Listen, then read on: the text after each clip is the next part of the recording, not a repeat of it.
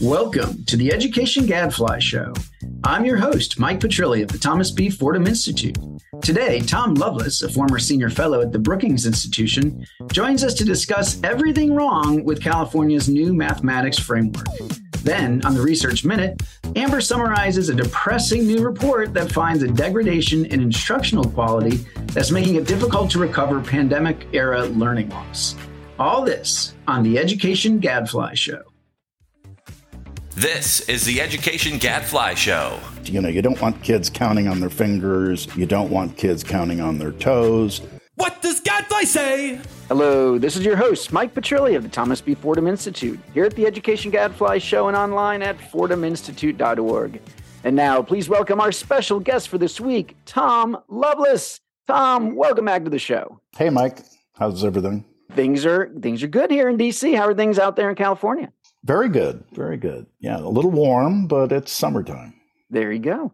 For those of you that somehow don't know, Tom is an education researcher and a former senior fellow at the Brookings Institution. Tom used to be here in us, uh, you know, uh, education policy wonks in Washington before you left for greener pastures. But we're excited to have you on. Talk about an issue you've been tracking for a long time, which is, of course, math.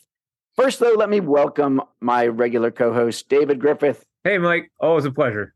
Yeah, and uh, it's great to have you here. You know, Tom, David, and I are are actually at the Fordham office headquarters, world headquarters today. A very rare thing, but it's our it's our one day a month in the office. And here we are sitting on opposite sides of that office, separate cubicles, talking. So we're right next door to each other, Mike. It's it's lovely. So we're ready to collaborate.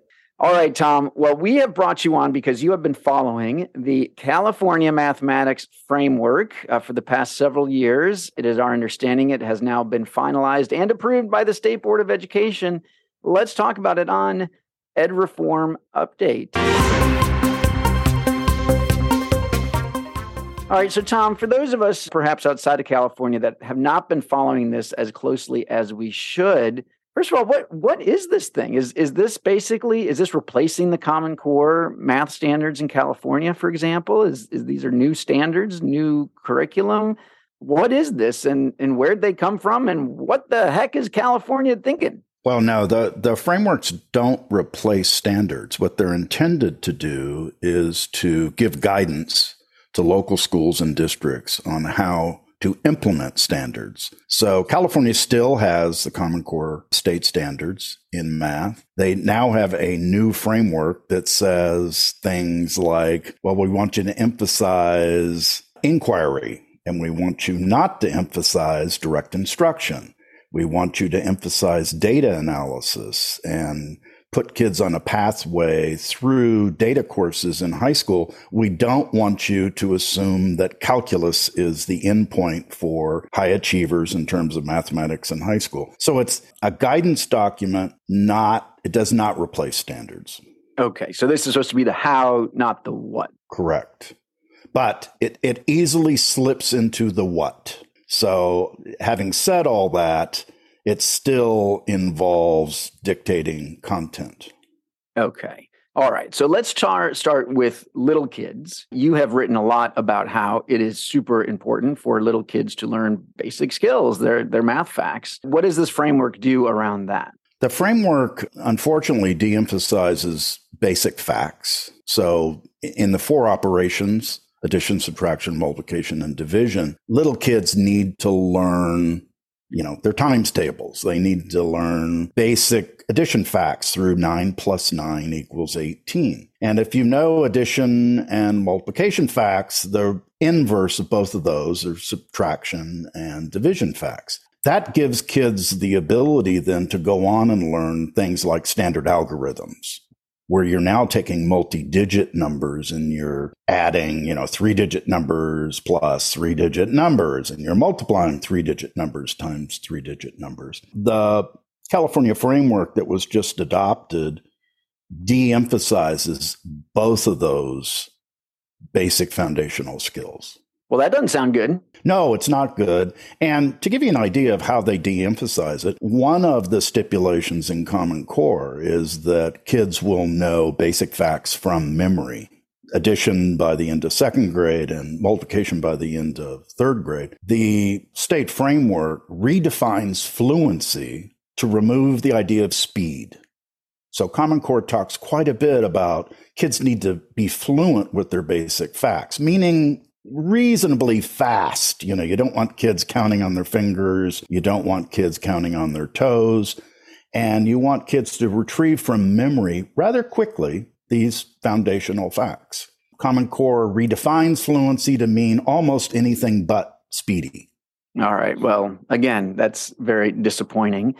As we move up the grade levels, uh, say into middle school, I certainly have read that previous versions of this framework seem to imply that kids should not be doing algebra 1 in middle school that that should be saved until later. Is that still in there? Are there other things uh, around middle school math that we should know about? Not as emphatically as in previous versions of the framework. So the framework that was adopted did edit a lot of that out but it's still in there so it's still in there that you don't want to accelerate uh, high achievers by giving them algebra in eighth grade it's, but it's implied. It's hinted at. It's not as before. It was just emphatic. Everybody's going to take the same math course through 10th grade. That's the way previous versions read. And now it is, gee, you can accelerate high achievers if you want. We don't think you really should do it, but if you do it, here's the various things, hoops you should jump, etc. So it's still quite clear that the framework discourages it in terms of acceleration, but it's not as emphatic as it once was.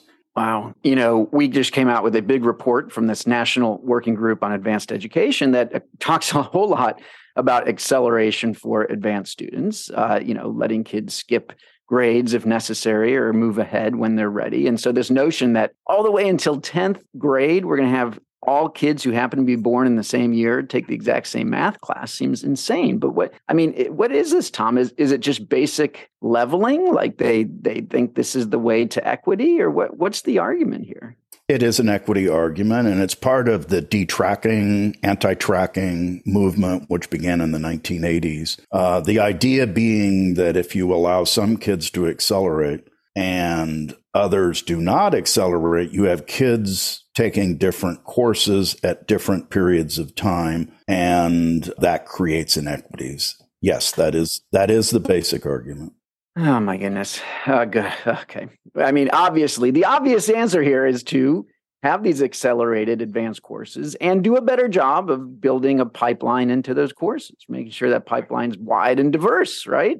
Of course, uh, but that's the hard thing to do. It's much easier just to eliminate differences between classes. The hard thing to do is to prepare kids better, and that's what we should be doing. Yeah, David, what you want to get in here? I'm not sure what I have to add, Mike. Has it occurred to them that if other states don't do the same thing, then everyone in California would be further behind? Has it occurred to them that, you know, when these kids get to college, they will not be well served by not having the requisite level of preparation? Has it occurred to them that employers might detect the fact that they, you know, I, I don't know where to start. I, I think it's probably helpful if I don't re-identify as a conservative, but this sort of thing makes me question my allegiances. I got to be honest; it's really silly, Mike. No, or or that you know you're not going to just see uh, upper middle class kids and other kids, parents just take it into their own hands. Like, all right, well, I guess we'll have to do math outside of school. Well, that's the irony of the whole thing because by adopting this kind of policy, which, you know, San Francisco Unified School District did adopt this policy. And Jo Boaler, who was one of the framework authors, uh, was a consultant to San Francisco Unified when it adopted this policy, as was Phil Daro, who was one of the Common Core authors. And San, what happened is it created greater inequities because it played out just the way you suggested it forces parents to rely on their own resources to accelerate their kids. So a, a, kid from a disadvantaged household who happens to be very bright at math and works hard at math and knows a lot of math can't accelerate unless they go into the private sector to get that acceleration. And, and that requires money. All right. Last issue here. The, the data piece. Now, this is one where I feel somewhat conflicted this question about whether calculus should be the endpoint or not. And, you know, I've seen some, you know, people argue this out a little bit. Again, this is stuff that largely goes over my head. Uh, we have a study that we're trying to get going that would look at long term outcomes for kids that took AP calculus versus AP statistics. statistics. Yeah. So I mean, I certainly get it that if you're going to go to a highly selective college in STEM, uh, you want to do the calculus route. But are we are we sure that's such a bad idea to do something like AP statistics as the last point? Well, at least uh, all the university level people who are in the data sciences, and I'm not just talking about elite universities. I'm talking about even non elite universities. What they say is if you want to go into the field of data science in and you're going to take data science courses in college, you need to have calculus. So calculus is a prerequisite to get into real data science. So that is the best preparation for data science at the college level is to take really tough math courses while you're in high school. That, that, that seems to make sense. And I would think in my head that data science would definitely be a STEM field right? I mean, you're going to need to do a lot of advanced mathematics. So, yeah, it's perplexing. Uh, so, there was all this backlash, Tom. It seemed like a lot of mathematicians and scientists, uh, maybe some of the Silicon Valley folks, certainly lots of parents were up in arms. And what? They made some tweaks, but is is this still a is this a big problem? How much should we be worried about this uh, when it comes to California's future uh, math performance? Oh, it, it's still a terrible framework. It reminds me of the 1992 framework, which set off math wars that lasted throughout the 90s. Now the emphasis will shift to the local level, and that's where you're going to see a lot of pushback by these same groups mathematicians, parents, I guess I'm just sort of curious. I mean, it feels like there is bipartisan opposition to this, right? This doesn't feel like a winner for Democrats or liberals or progressives. I guess I, I mean, how did this get across the finish line like this? I, it, it seems like even in California, a lot of parents would not agree with this. Am I wrong about that? No, I, I, think you're right. And I think that's where it can run into trouble. Just like in the 1990s, it was, it, there were some moderate Democrats and some liberal Democrats who founded organizations like Mathematically Correct was the most famous and organized parents against that framework, the 1992 framework. I suspect the same thing will happen now. There will be some bipartisan pushback. Now, politically, the proponents of the framework have tried to characterize this as these are right wingers who are attacking our framework. These are anti woke activists who are attacking our framework. These are Ron DeSantis and Donald Trump followers who are attacking our framework. So the people who support the framework will, are going to do their best to portray it as an ideological fight. But in fact, I think you're right. It's, it's really a bipartisan uh, opposition that's going to arise. All right. Well, that is sobering, uh, but it also does tell us that this fight is not over. That that you know, as with everything in American education, what matters most is what happens at the local level. So I guess this this battle will now continue. Hey, Tom Loveless, we really appreciate you joining us. Tom Loveless, formerly of the Brookings Institution, longtime follower of all things math education. Hope you'll come back on the show sometime soon. Thanks, Mike. Good to be here. All right, now it's time for everyone's favorite Amber's Research Minute.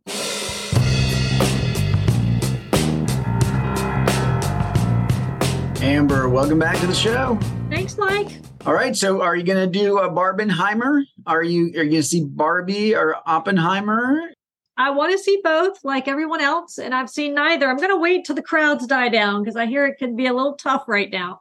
Yeah, that, that some people like the crowds. You know, the fact that finally we're going back to the movie theaters. I'm not one of those people, but I do like the big screen.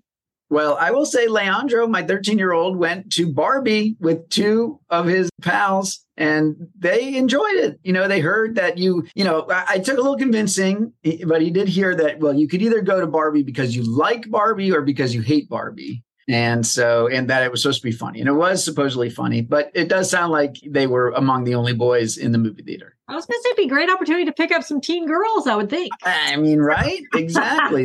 yeah, he'll have plenty of time for that. All right. Well, what you got for us this week?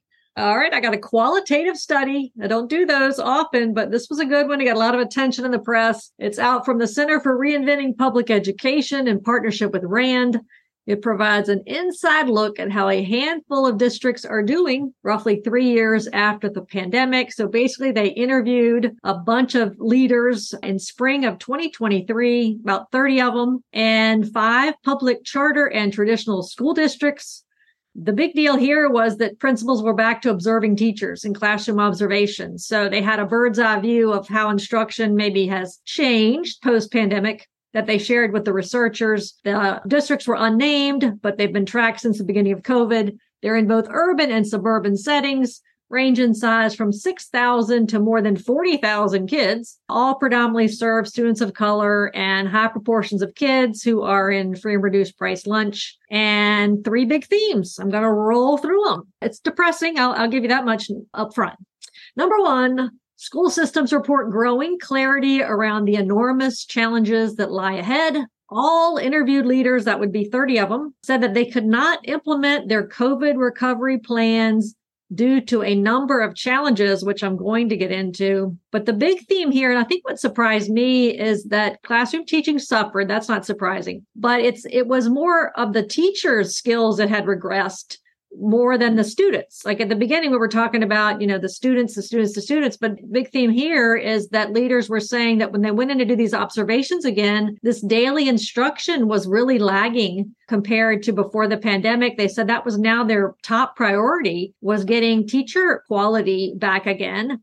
It wasn't accelerating learning or anymore, getting students back up to grade level, which were the big themes they heard in last year's interviews. So, uh, in other words, the classroom teachers had gotten rusty and they had regressed in their own skills. Again, this was new news to the inter, uh, interviewers who had been doing these things since the beginning. Um, they said, you know, it was less about learning acceleration and interventions and, uh, you know, getting back on grade level. And, and actually, quote, this was the one sentence I put in quotes. The idea that students with different needs would get tailored instruction and support, such as additional learning time or tutoring to backfill their gaps was now gone, end quote. Teachers weren't approaching teaching differently to address losses. Many were dialing down the rigor.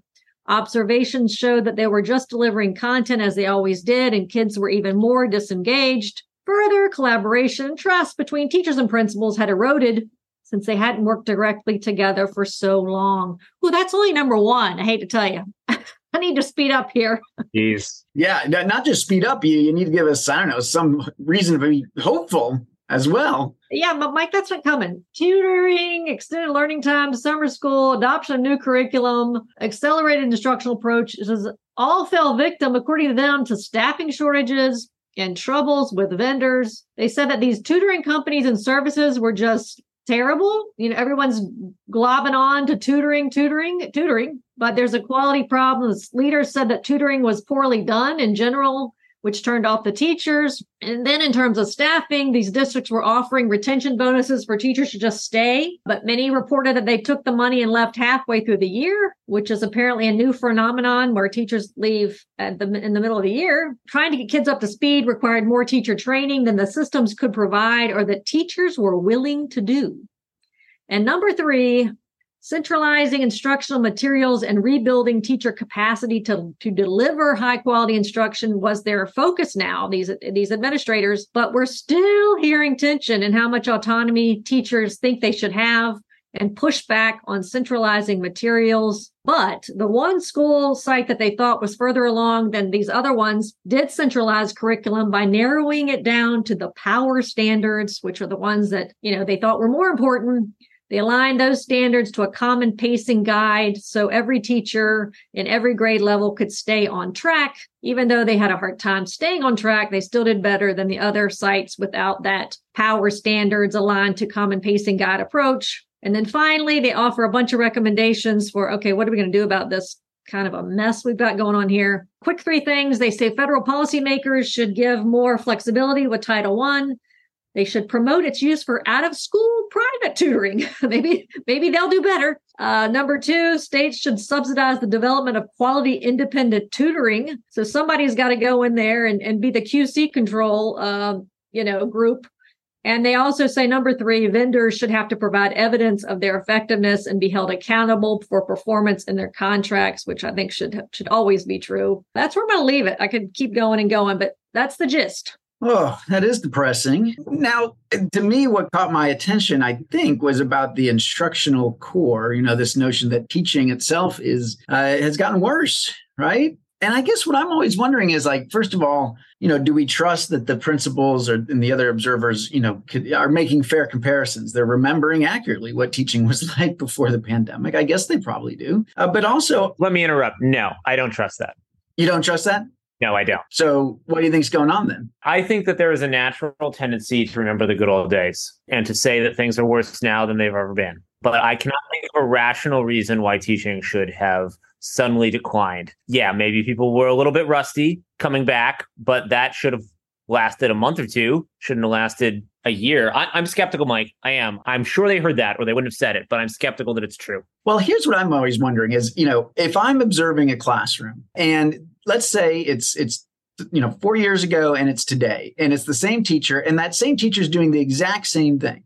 But 4 years ago, the kids were somewhat more responsive, right? You know, they were having more success because again, they hadn't gone through this whole experience. They hadn't lost learning. They hadn't had, you know, started these bad habits of disengagement, blah, blah, blah. To an observer, you know, that teacher could look very different four years ago from today right? Uh, yeah, right. I don't know. So I don't know how to disentangle that. That's my opinion too, Mike. I mean, I wrote a whole column about this when I first joined Fordham. I mean, I just I am deeply skeptical of the ability of. I'm sure. I'm, I'm sure they can they can you know tell at, at the margins, right? Who's a good teacher and who's not, but.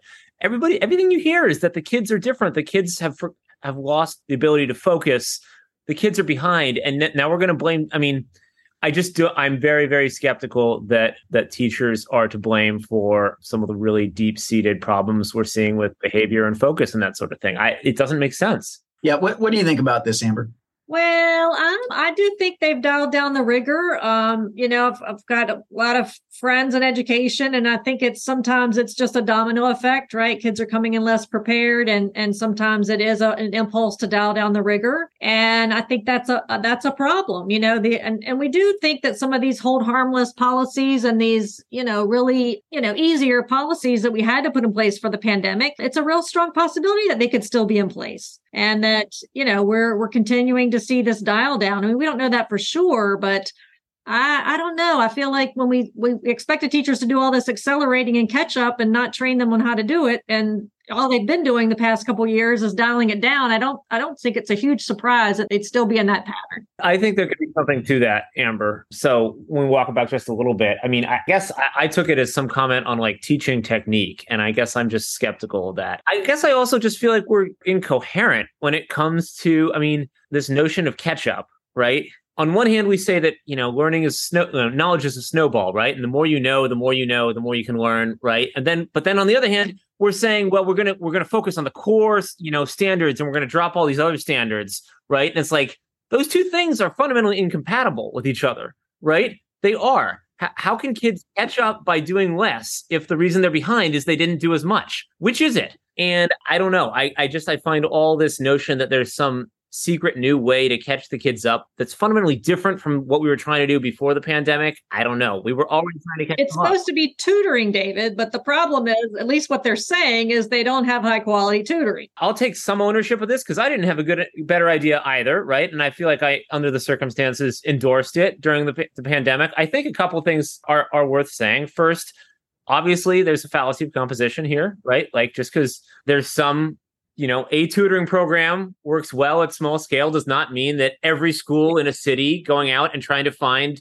a, a, limited number of tutors yields the same quality of tutoring. That's an obvious point. I think there's a certain amount of just bad luck here, frankly, for, for policymakers. We didn't know that it was going to be a tight labor market when people were going out and getting these, you know, in, in my mind, right, it's like a recession. There's, you know, there's Ivy League types just desperate for work or whatever. I don't know. I mean, it turned out that in practice, uh, everybody had a job if they wanted one. And so it wasn't that easy to go out and find really quality people who were just sitting around, right? And I don't think anyone really anticipated that. So, and then I, have said this before, but I think the timeline has been too short from the beginning. Um, I think realistically, You can't spend money well over two to three years. It needs to be eight to 10, and we need to just accept that. But it's, you know, hindsight's 2020. Mike? I can't beat that. I think we'll have to leave it there, guys. That is depressing. But thank you to the good folks at the Center on Reinventing Public Education. They've done such a great job covering uh, the pandemic and its aftermath, depressing though it may be. But that is all the time that we've got for this week. So until next week, I'm David Griffith. And I'm Mike Petrilli at the Thomas B. Fordham Institute, signing off. The Education Gadfly Show is a production of the Thomas B. Fordham Institute, located in Washington, D.C. For more information, visit us online at fordhaminstitute.org.